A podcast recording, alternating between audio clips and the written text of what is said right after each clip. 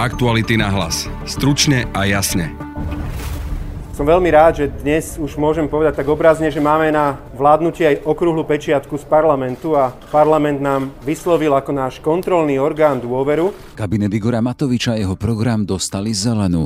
Podporil ho 93 poslancov, 48 bolo proti. Ak však pod dokumentom chýba napríklad hlas koaličnej Janky Cigánikovej, je tam paradoxne hlas bývalého šéfa poradcov Ficovho kabinetu Vladimíra Fajča zo Smeru. Vlado je posledný, u ktorého by si niekto myslel, myslel, že urobil niečo úmyselné, naopak je to ľudský omyl. Dnešný štvrtok nežil len programom novej vlády. Na špecializovanom trestnom súde v Pezinku pokračovalo hlavné pojednávanie v prípade úkladnej vraždy Jana Kuciaka a jeho snúbenice. Obžalovaný Marian Kočner sa vôbec prvýkrát vyjadril priamo k vražde a zaznel tam aj Kuciakov hlas. No môže to byť vec spoločenského záujmu, zatiaľ ešte neviem, Prečo? či je alebo nie. Pre, pre, pochyb, pre pochybnosti, ktoré sú okolo vášho podnikania. Aké, aj... Počkajte, zastavte. Áno? Aké vy máte pochybnosti o mojom podnikaní, pán No tak vyplývajú napríklad z toho, že ste obvinení. Ako reagovali príbuzní? No ja pevne verím, že ten posledný júnový termín už bude vynesený rozsudok. Bolo by dobre, aspoň trošku, že by nám trošku odľahlo. A pozrieme sa aj na nové zistenia aktualít. Či už v prípade doteraz neznámych zmluv nitrianskej SBSky Bonul za 48 miliónov, o ktorých hovorí Martin Turček. Ide o utajené zmluvy ministerstva obrany so spoločnosťou Bonul, z ktorých prevažná väčšina bola uzavretá za za ministra Martina Glváča. Alebo v inom prípade bizarného prenajmu obecných bytov z Hornej stredy v podaní Tibora Haba. Je štvrtok, 30. apríl. Moje meno je Jaroslav Barborák. Aj tento podcast vznikol vďaka vašej podpore, za ktorú sme vďační. Dobrý deň, som Dag Daniš, komentátor portálu Aktuality.sk. Aj v čase krízy a poklesu príjmov našej firmy pracujeme v plnom nasadení. Bez vašej podpory to však budeme mať extrémne ťažké. Ak nám dôverujete, ak si to môžete dovoliť, podporte nás prosím a pridajte sa k našim dobrovoľným predplatiteľom. Môžete tak urobiť na našej stránke Aktuality.sk vo všetkých článkoch so značením plus. Spája nás zodpovednosť. Ďakujeme. Návrat spravodlivosti, boj s korupciou, očista od mafie, oživenie ekonomiky cez podporu podnikania. Nové témy či headliny 121 stranového dokumentu, ktorý dnes prešiel skrutíniom parlamentu. Poslanci schvaľovali programové vyhlásenie novej vlády. Schvaľovací proces sa začal takmer symbolicky o 11. hodine a 11. minúte posledného aprílového dňa roku 2020, teda 2020. S výsledkom 93 poslaneckých hlasov za, 48 proti. Bez toho, že by sa niekto zdržal. Za programové vyhlásenie však nehlasovali dve koaličné poslankyne, Janka Cigánikova z SAS a Alexandra Pivková zo strany Za ľudí. Na hlasovanie neprišli. Premiér bol napriek tomu spokojný. Som veľmi rád, že dnes už môžem povedať tak obrazne, že máme na vládnutie aj okrúhlu pečiatku z parlamentu a parlament nám vyslovil ako náš kontrolný orgán dôveru.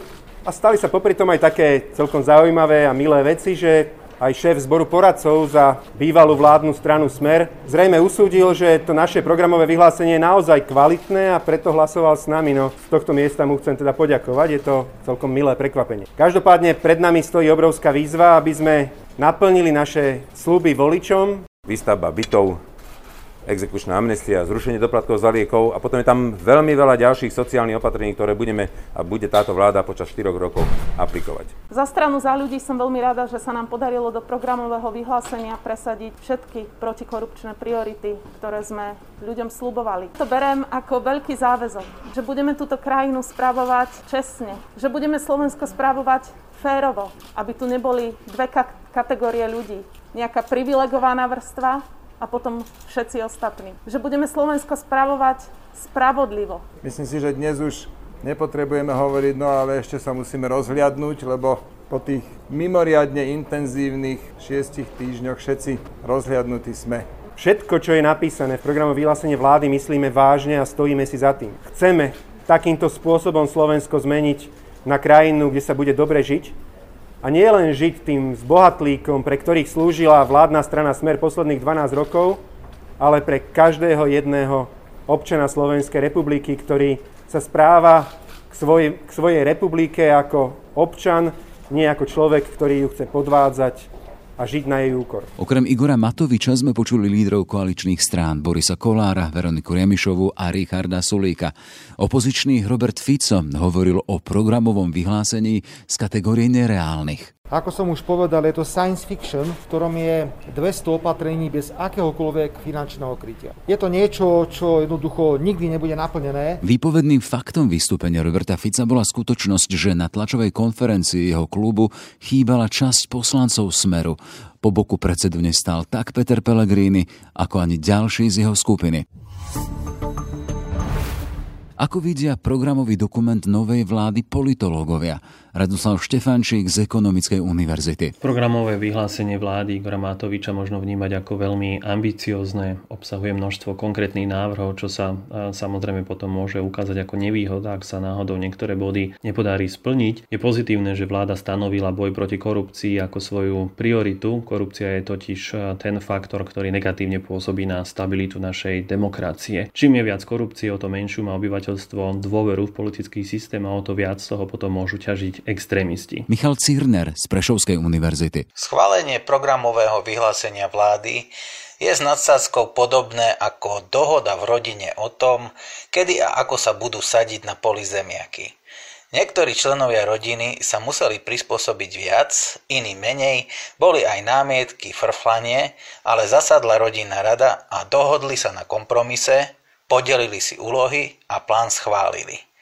To isté urobila aj koaličná rada. Je pozitívne, že vláda má záujem o zvyšovanie transparentnosti kontroly majetku verejných funkcionárov. Ak to ale všetci politici urobia podľa Igora Matoviča, to znamená napíšu všetok svoj majetok na svoju manželku či iných rodinných príslušníkov, celý tento proces neprinesie žiadnu pozitívnu zmenu. Ak programové vyhlásenie vlády predpokladá, že majetok osôb žijúcich v jednej domácnosti sa má dokladovať pri policajných funkcionároch, možno, že by bolo na mieste, aby takáto povinnosť platila aj pri štátnych funkcionároch, vrátane predsedu vlády a jeho ministrov. Ako pozitívne možno hodnotiť snahu o nahradenie tzv. našich ľudí v štátnych podnikoch, otázne ale je, čo ešte robí na čele sociálnej poisťovne náš človek smeru Ľubomír Vážny. Zaujímavá je rovnako snaha o zavedenie hmotnej zodpovednosti politikov, je ale na mieste počkať si, akým spôsobom eh, to vládna koalícia chce presadiť. Počiarknúť treba určite jednoznačné sa prihlásenie k členstvu v Európskej únii a Severoatlantickej aliancii. Privítal by som však, keby sa zahraničná politika nenachádzala na chvoste programového vyhlásenia vlády, ale patrila medzi vládne priority.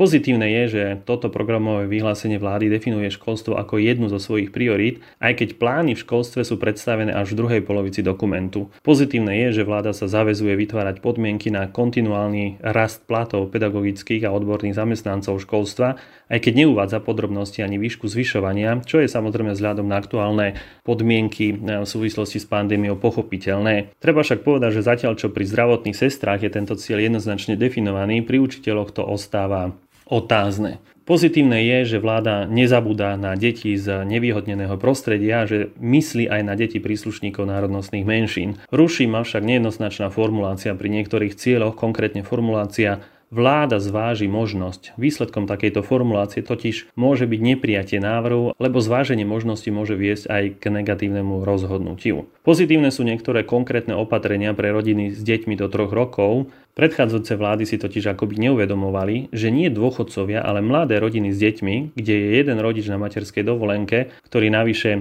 splácajú rôzne typy úverov, môžu byť tou sociálne najohrozenejšou skupinou. Otázne ale je, čo robí v tomto dokumente zavedenie skupinovej zľavy do kina ako jedna z foriem riešenia demografického deficitu. Dôležitá je určite taktiež skutočnosť, že napriek počiatočnej diskusii sa nebude znižovať kvórum pre platné referendum. Negatívne vnímam, že vláda venuje minimálny priestor migračnej politike a to aj napriek tomu, že od roku 2015 dokáže táto téma výrazne hýbať verejnou mienkou. O migračnej politike hovorí najmä v časti zahraničná politika, hoci by malo ísť o záležitosť v prvom rade vnútornej politiky, vrátane politiky sociálnej. Z tohto dokumentu vyplýva, že medzinárodná migrácia je vnímaná skôr ako hrozba, nie ako príležitosť. Domnievať sa, že medzinárodnú migráciu dokáže štát regulovať ochranou vonkajších hraníc EÚ je podľa môjho názoru nepochopením významu tohto fenoménu. Diskutabilný je určite návrh poskytovať zľavy zo štátnych poplatkov tým obyvateľom, ktorí sa zúčastnia volie. Dobrá vláda má motivovať ľudí k politickej participácii dobrým a spravodlivým vládnutím. Ľudia musia vidieť, že zmenou politických zástupcov má dochádzať ku kvalitatívnym zmenám. Určite by sa ľudia nemali motivovať poskytovaním e, rôznych zliav. Prístup k veciam verejným by nemal byť kšeftom, nemalo by to byť niečo, čo sa dohaduje ako tovar na trhu. Teraz ich však čaká tá ťažšia skúška. Realizovať vytýčené plány. Práca býva zložitejšia ako hovorenie od stola. Navyše, tak ako pri realizovaní plánov vlády, i pri sadení zemiakov je dôležité počasie a ďalšie okolnosti. To sú prvé prekážky, ale aj keď sa podarí zemiaky zasadiť alebo plány vlády a vízie spracovať do zákonov či nariadení, ešte nič nie je vyhraté. Zasadiť sa mohlo zle, v zlom čase, nevhodná odroda rovnako ako prijatie nekvalitných zákonov alebo koncepcií. Výsledok bude žalostný, lebo chyba sa stala už na začiatku. Potom je tu procesná stránka veci a implementácia v praxi. Ak aj dobre zasadíme, ešte je potrebné chodiť zemiaky kontrolovať, polievať, hnojiť a pri všetkej starostlivosti môže do výsledku zasiahnuť počasie, zlodeji, zver či hlodavce. Tak je to aj s plnením vládneho programu. Môžu prísť pandemické krízy, krízy ekonomické alebo krízy migračné. A aj keď sa vláda bude zodpovedne a kompetentne starať o plnenie programového vyhlásenia, nakoniec je to vždy trochu prekvapenie, ako to vláde vyšlo či nevyšlo. Presne tak, ako keď vyberiete zemiaky z podzeme. Pezinku pokračoval súd s obžalovanými v kauze úkladnej vraždy Jana Kuciaka a jeho snúbenice Martiny. V 13. deň pojednávania tam prišiel opäť len Marian Kočner. Prvýkrát sa vyjadril priamo k vražde. Je mi úprimne ľúto, čo sa stalo Janovi Kuciakovi a jeho priateľke uviedol. A pokračoval, nikto nemôže uveriť tomu, že by som dal týchto dvoch mladých ľudí odpratať zo sveta. Vražda novinára znie svetom viac ako vražda pápeža. To je v skratke jeho vyjadrenie. Ako na to reagovali rodičia Jozef Kuciak a Zlatica Kušnírova, ktorí dnes boli v Pezinku? Úprimne, mala som na ňo nervy, že také niečo si dovolí potom všetkom vypustiť z lebo ja stále od samého začiatku tvrdím, že oni o Martinke vedeli, keďže si lustrovali, boli aj tam pri nich dome a tam na jednej fotografii ešte aj môj syn s vnúčkou. Takže mala som čo robiť, aby som ostala kľudná a ako sa patrí vo súdnej sieni.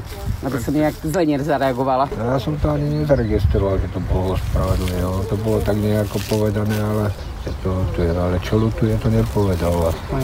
Zároveň popri tom tvrdil aj iné veci. Ja skôr tak prekvapilo, že to sám nechal si prehrávať komplet celý tento posledný záznam. No, podľa mňa je to ukázalo, aká je to natura, aj vedenie celé tej páčovky, aj to, že na, hneď na to, ako neodpovedal na všetky Jankové otázky, začal utočiť na pani Todovú. Takže chcela si odviesť pozornosť, to je aspoň môj dojem z toho. Skrátka hľadia všetky možné cesty, ako sa z toho vyvinieť, ale myslím, že sa mu moc nedarí. Ako sa vám, pán Kuciak, počúvalo to, že on vo viacerých tých svojich monológoch, keď komentoval tie dôkazy, spochybňoval prácu vášho syna? On spochybňoval všeobecne prácu vás všetkých novinárov podľa toho, čo som ja pochopil, ja, tak ja neviem, ako si on predstavoval prácu novinára. Keď napríklad hovoril o zbieraní špiny, takže tú špinu mali zbierať tam na tom jeho rozostavom dome, keďže tí sledovači boli až tam, alebo ja dobre, že neviem, ako si on ja môžu vôbec hovoriť, že bol kedysi novinárom a že aj pri tých jeho vyjadreniach, že vždy len pravdu a pravdu a pokiaľ ja sledujem, tak tej pravdy tam moc nebolo jeho vyjadreniach.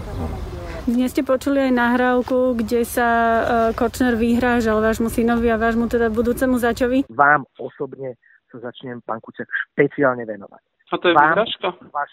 Nie, nie, prečo? Ešte no neviem, prečo to, to hovoríte. No lebo, lebo vám to hovorím, pokojne vám to hovorím, začnem sa venovať špeciálne. Vám vašej osobe, vašej matke, vašmu otcovi a vašim súrodencom. Viete, kto zaťahuje do takých nájde... rodinu? Ešte raz. Ale to chodte vy do s vašimi názormi, ktože vy tiež zaťahujete do tých... Bolo to asi evidentne ťažké to počúvať, aj, aj hlas uh, Janka. Uh, Kočner dodnes tvrdí, že to vyhrážanie nebolo. Bolo. Bolo to, len on si naivne myslí, že nebolo, hej? Lebo svojím spôsobom sa bráni, ale bolo. Bráni sa aj tým, že Janko nemal strach. Uh, vy ste mali pocit, že, že ho zaskočil ten telefón a ako si na to pamätáte? No prvýkrát nám o tom povedal na promociách, nie? Ja, vedel som to už predtým. No hej, ale tam, tak tak nám to prvýkrát pustil na tých promóciách. Ale, ale tam, ozaj, on to nebral ako nejakú vážnu vyhrážku. Jeho skôr zaskočilo to, že sa vyhrážal celej rodine. To povedal aj pri tej jeho odpovedi, že mhm. prečo do toho mieša rodinu. Takže no, počúvalo sa to zle. No. Ja som si tedy tiež neuvedomoval ako vyhrážku. No, bolo to povedané tak všeobecne, že zbierané šmine, ste sme si z toho robili viac menej srandu, však nech zbiera nemá čo nájsť. A až kým sa toto nestalo, no, potom keď som si to tak viac menej dal dokopy, tak sa tam dajú nájsť také, že ho zaručuje, že nebude už viacej písať a také veci. Košer sa dnes poprvýkrát obul aj priamo do vás, ako do, do strany poškodených, že máte nejaké údajne uh, lepšie informácie ako on. Máte? Lepšie.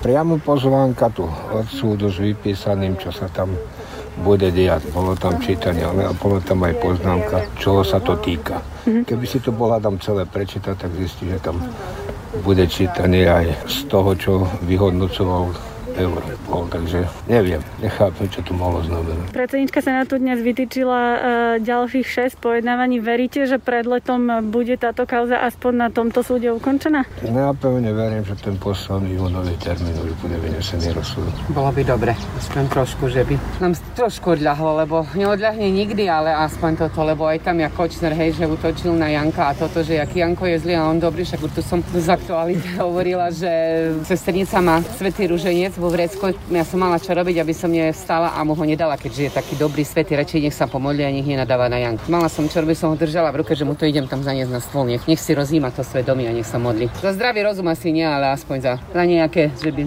nadobudla nejaká spravodlivosť už voči nemu, ale aj voči nám. Prídete aj na tie ďalšie pojednávania? Tak radi by sme. Budeme sa snažiť. Ako sme v rozhovore počuli aj kolegyňu Lauru Keleovú, súd vytýčil ďalších 6 pojednávacích dní. Dva v máji a zostávajúce 4 4 v mesiaci nasledujúcom, pričom dátum posledného je 19. jún ako keby sme tento týždeň pokračovali v seriáli o súkromnej bezpečnostnej službe Bonul z Nitry, známej rodiny Bederovcov.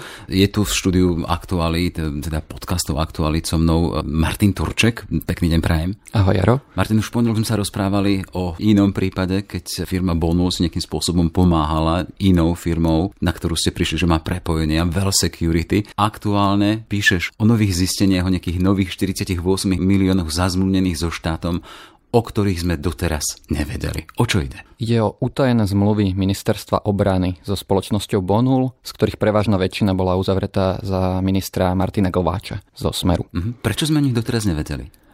Pretože veľa z nich bolo označených ako utajená skutočnosť. Je 23 zmluv a ďalšie zmluvy, hoci neboli oficiálne podľa zákona utajenými skutočnosťami, stále neboli zverejnené v centrálnom registri zmluv. Nie je zatiaľ jasné prečo, ale myslím si, že v dohľadnom čase to zistíme. Ak hovoríme o takomto veľkom e, obsahu alebo rozsahu ich obchodu so štátom 48 miliónov zazmluvnených nad rámec toho, čo sme vedeli doteraz, to znamená, že tejto firme sa za toho bývalého vedenia či rezortu, či spravovania fungovanie štátu, hovoríme o strane Smer, vodilo celkom dobre. Áno, veľmi dobre.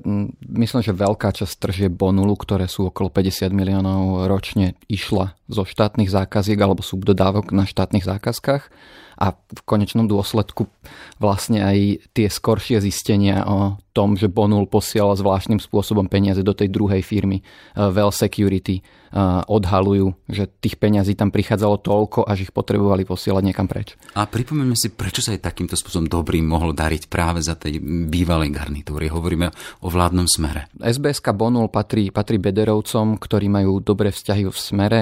Na vianočných večierkoch tejto firmy chodil rečniť vtedajší premiér Robert Fico minimálne v rokoch 2014 a 2015. Predtým a potom, kto vie, nevieme. Nemáme na to nejaké bližšie informácie alebo dôkazy. E, každopádne Miroslav Beder, e, majiteľ SBS Kibonul, chodieval na polovačky s, s pánom Jahnátkom, ktorý je dodnes šéfom URSO, v minulosti bol za smeru minister hospodárstva, minister pôdohospodárstva a Bonul mal aj ďalšie rôzne prepojenia na funkcionárov strany Smer a taktiež na Mariana Kočnera, s ktorým si syn Miroslava Bedera, Norbert Beder, veľmi často písal o veľmi citlivých veciach. Vieme, že posledné 4 roky ale zodpovednosť politickú za rezort obrany nesla iná strana, koaličný partner Smeru a to bolo SNS.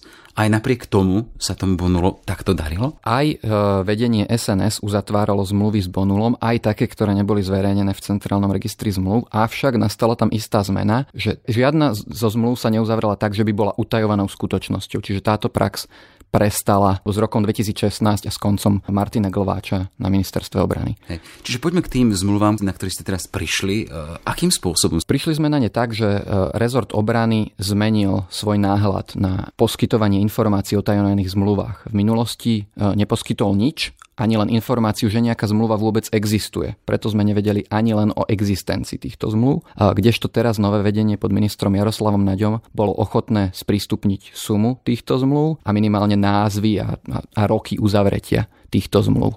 Zatiaľ bohužiaľ stále nepoznáme obsah týchto zmluv a nevieme, či všetky z nich naozaj mali byť utajené, alebo či tam môžu byť v budúcnosti ešte nejaké problémy s utajovaním, či to utajovanie mohlo byť účelové. Máme predstavu, na čo boli tieto zmluvy, v zákazky, v akých oblastiach? Boli to zmluvy na vybudovanie skladu zbraní v Rožňave a Prešove, zmluvy na vybudovanie a úpravu informačných systémov, nejakého požiarného hlásenia, dochádzkových systémov a podobne. A je tam aj jedna zmluva, o ktorej už písal denník N, to je zmluva na rekonštrukciu kasární pre vojakov NATO. Ak sa teraz zmenila vládna garnitúra, zmenilo sa vedenie rezortu, hovoríš o otvorenejšom prístupe, ale predsa len musíme zostávať stále ostražití, hej, lebo politici sú vždy politici. A ak hovoríme teraz o Bonule a o ich nových zmluvách, môžem byť pokojný alebo spokojný s tým, že máme tu nové vedenie, je tu človek z Olano, že to nebude pokračovať takýmto spôsobom? No určite sa na to musíme pýtať aj v budúcnosti, ktoré z týchto zmluv budú pokračovať, k nim budú uzatvárané nejaké dodatky alebo v akom objeme budú čerpané a keď budú nejaké kontrakty s Bonulom aj v budúcnosti. Budeme sa musieť zaujímať o to,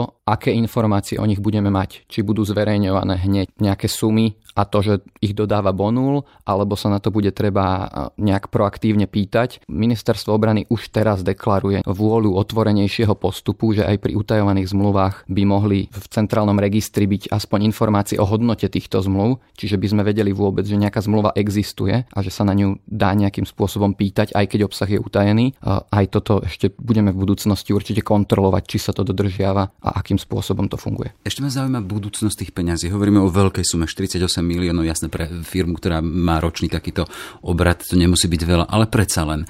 Hovoríme o nových zmluvách s tým, že doteraz neboli známe, budú sa preverovať, aj ty hovoríš, že budete veľmi pozorní, čo z toho vyjde, ale keby sa potvrdilo, že to nie je celkom v poriadku s kostolným poriadkom, aká je budúcnosť tých peňazí? Je tam šanca, že sa vrátia štátu?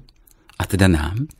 Ťažko si predstaviť niečo také. Tie zmluvy boli uzavreté a o niečom takomto by mohol rozhodnúť súd a ani nepoznám precedens, v ktorom by súd uznal, že nejaká zmluva je neplatná a majú sa za ňu vrácať peniaze. Keďže Bonul podľa všetkého to, k čomu sa zaviazal, dodal, tak za to dostal svoje peniaze a my môžeme skúmať, či tie zmluvy boli uzavreté košer alebo nie, ale ťažko si predstaviť vracanie peniazy. Čiže z tohto pohľadu, kedy by si bol spokojný, kedy by bol kauza Bonul vyriešená takým spôsobom, aby to bolo naozaj, aha, pochybili a nech nesú zodpovednosť. No, v podstate ťažko hľadať e, prienik medzi záujmom novinárov, aby boli spokojní a medzi tým, aby aj právny záujem štát fungoval tak. to je verejný záujem, záujem, áno, áno. záujem ľudí, ktorí zastupujú. Áno, ale v podstate aj medzi verejným záujmom a právnym štátom je niekedy ťažko hľadať taký prienik, aby boli všetci spokojní, pretože aj keď je nejaká zmluva uzavretá podozrivým spôsobom, tak kým to nie je nejaké jednoznačné tunelovanie, tak ťažko sa domáhať nejaké vrátenia peňazí za vybudovanie skladu, ktoré sa naozaj naozaj odohralo a na základe, ja neviem, nejakého skúmania, predraženia alebo podobne. Čiže to aký, zložité. Hej, v čom vidíš zmysel ty tej svojej práce? Práve teraz v tomto prípade, keď hovoríme o filme Bonul. E, pevne verím, že zmysel je už v tom, že v budúcnosti to bude pre Bonul, ale aj pre akékoľvek iné firmy ťažšie a rovnako bude ťažšie pre akýkoľvek rezort, ktorý by chcel uzatvárať takéto utajované zmluvy a skrývať ich pred verejnosťou. E, pevne verím, že už e, zistia, že to nebude tak ľahko možné a že keď príde nejaké ďalšie vedenie, tak e, minimálne časť informácií o tých zmluvách odtajní a že si to nelajznú. Toľko teda Martin Turček z investigatívneho týmu Aktuality. Ešte pekný deň prajem. Aj tebe, Jaro, ďaká. Aktuality sa nevenujú len veľkým kauzám a v úvodzokách veľkým rýbám. Všímame si aj dianie v regiónoch, v mestách či obciach, teda čo najbližšie k vám, našim čitateľom, posluchačom, ale aj divákom. Aktuálne sa náš kolega Tibor Habo pozrel na situáciu v Hornej strede pri Piešťanoch a rozpracoval, ako to on nazýva, bizarný príbeh s obecnými bytmi. O čo ide? Pozrieme sa na to práve s autorom dnešnej v úvodzokách komunálnej investigatívy Tiborom Habom. Pekný deň ti prajem. Ahoj. Tibor, ak bizarný, tak prečo? Ide hlavne o to, že v obci dlhé roky e, fungoval systém, na základe ktorého sa pridelovali obecné nájomné byty. Pridelovali sa na základe e, Všeobecného záväzného nariadenia z roku 2008 a vyzeralo to v praxi tak, že keď mal teda niekto záujem o nájomný byt, tak tento nájom schválovalo obecné zastupiteľstvo a nie starosta. Takto to pokračovalo od roku 2008 až v podstate do konca minulého roka, kedy si obecný poslanci v obci všimli, že jeden z obecných eh, nájomných bytov nepridelilo obecné zastupiteľstvo, ale pridelil ho samotný starosta. Z okolností išlo o človeka, ktorý je v príbuzenskom vzťahu so samotným starostom. Starosta to vlastne pred policajtami vysvetloval tak, že on mal takúto právomoc na základe Všeobecného záväzného nariadenia z roku 2011. Lenže o tomto nariadení nikto z poslancov nevedel a ani sa v podstate do minulého roka nejakým spôsobom toto nariadenie neuplatňovalo. Mm, a nie je to tak, že tie všeobecné záväzné nariadenia sa vydávajú tým, že hlasujú o nich poslanci práve mesky, teda miestni? Či to robí aj samotný starosta niekedy v nejakých prípadoch? Zvláštne v tomto prípade to, že o tomto konkrétnom nariadení nikto nevedel z poslancov, že existuje, že je platné a nevedel o ňom ani obecný kontrolór. Celé vlastne okolnosti okolo tohto záväzného nariadenia z roku 2011 vyvolávajú otázniky, pretože v čase v roku 2011, kedy sa schvalovalo obecným zastupiteľstvom. Nebolo toto nariadenie ani v programe samotného rokovania poslancov a preto niektorí poukazujú na to, že toto nariadenie tam bolo dodatočne nejakým spôsobom pridané. Čiže ako keby sa schvalovalo niečo, čo ani nebolo na programe zastupiteľstva, čo vyvoláva vlastne otázniky. Mm-hmm.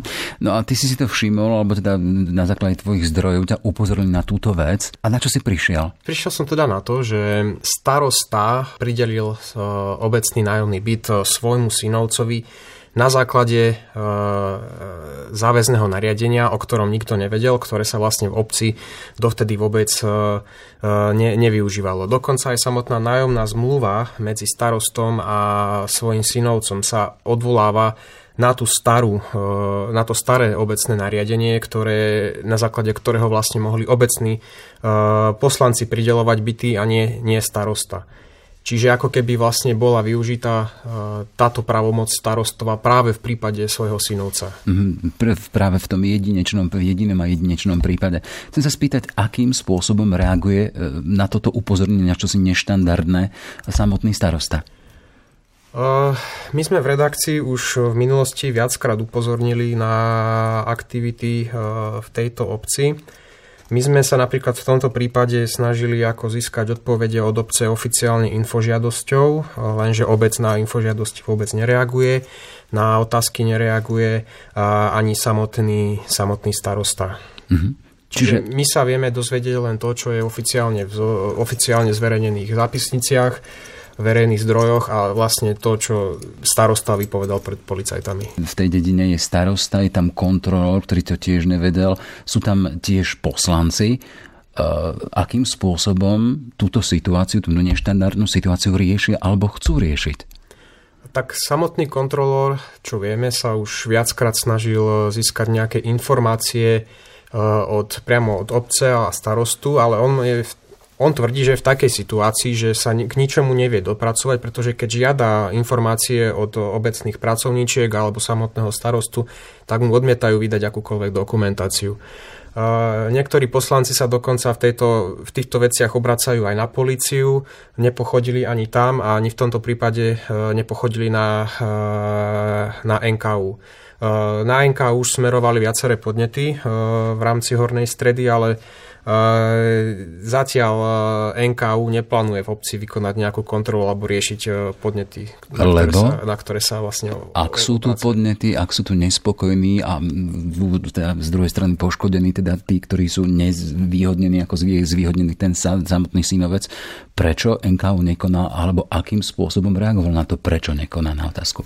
Uh, tak už keď sme sa aj v minulosti my pýtali NKU, alebo aj niektorí z poslancov, tak väčšinou sa tie odpovede od NKU vnesli v odpovedi, že Uh, zatiaľ ten pre, podnet preverujú, postupia ho na príslušnú expozitúru NKU, ale že zatiaľ v kontrolách danej obci nie je v pláne uh, z kapacitných dôvodov, že uh, ak tomu máme správne rozumieť, asi nemajú dostatok ľudí alebo čas sa venovať e, tejto obci, na ktorú vlastne poslanci A je za tom len toto, alebo ty naznačíš článku aj čosi ďalšie, nejaké to personálne prepojenie? Uh, áno, boli sme upozornení, že práve tento človek, starostov synovec, má byť v príbuzenskom vzťahu práve s riaditeľom e, Trenčianskej expozitúry NKU. Dokonca sa volajú, majú rovnaké meno aj priezvisko, čiže pravdepodobne asi pôjde e, o otca a syna. Niektoré z tých podnetov, ktoré napríklad poslanci už posielali na NKU, boli postúpené práve na Trenčianskú expozitúru NKU, lenže oni sa bránia ako keby, že keby aj v obci mala byť vykonaná nejaká kontrola, tak ju neurobí e, pracovník z Trenčianskej expozitúry, ale že musí to urobiť niekto iný. Lenže vzhľadom eh, k tomu, eh, O týchto eh, kontrolách v príslušných regiónoch rozhoduje práve krajská expozitúra, čo je v tomto prípade expozitúra v Trenčíne. Čiže a opäť tam môže zostávať to prepojenie. Ty hovoríš až áno. na úrovni rodinných vzťahov. Áno, že vlastne ako keby riaditeľ, riaditeľ expozitúry v konečnom dôsledku rozhodol, že kde sa tá kontrola v rámci kraja vykoná. Hej, hovoríme o bizarnom príbehu obecného bytu, ktorý mohol prejsť rozhodnutím starostu na e, známeho synovca. E, ma zaujíma teda, hovoríš, to je už pár rokov, 2008 to je už 12 rokov. V akom stave to je teraz? Ten synovc tam stále býva, alebo to je príbeh z minulosti? Uh, tá nájomná zmluva myslím, že bola podpísaná do roku 2021, takže by mala byť stále v platnosti. S tým, že to stále nie je poriešené. Aj tieto pochybnosti nie sú nejakým spôsobom dotiahnuté do konca, čo sa týka vyvodenia, preverenia a vyvodenia zodpovednosti. A, tak čo viem, tak uh, poslanci sa na nedávnom obecnom zastupiteľstve snažili tento problém vyriešiť tak, že, že tieto uh, všeobecné záväzné nariadenia prepracovali tak, ako by to vlastne malo byť. Čiže dnes už e, zmluvy, nové nájomné zmluvy sa odvolávajú na e, nové obecné nariadenie. Že poslanci navrhli prepracovať celú túto vec, prešlo to a už teraz sa tie zmluvy nájomné odvolávajú na správne nariadenie obce. Ne. A už len pre vyjasnenie, ten starosta dotyčný, ktorý to urobil po svojej linke, obišiel obecné zastupiteľstvo, ten je stále aktuálne vo funkcii? Uh, áno, uh, je stále starostom Hornej stredy. Čiže ide cez viacero volebných období a tí miestni sú s ním spokojní? Uh, vyzerá to Napriek tak, tomu, čo to počúvame. Tak, že, že áno, že už dlhé roky sa mu darí v obci uspieť na post starostu. Hej, a je, keď chceme hovoriť možno o stranickej príslušnosti? Kandidoval s podporou strany Smer. Takže uvidíme, akým spôsobom sa táto kauza vyvinie aj po tom tvojom článku. Ja len pripomeniem našim posluchačom, že tie podrobnosti na tie sa môžu pozrieť na našom portáli Aktuality.sk v článku pod názvom Ako zabezpečiť byt pre synovca zo starostovskej stoličky a cez pochybné nariadenie. Rozprávali sme sa s jeho autorom Tiborom Habom. Pekný deň prajem. Ďakujem, pekný deň. Aktuality na hlas. Stručne a jasne. Sme v závere. Aj tento podcast vznikol vďaka vašej podpore, o ktorú sa naďalej uchádzame. Ešte pekný deň želá Jaroslav Barborák.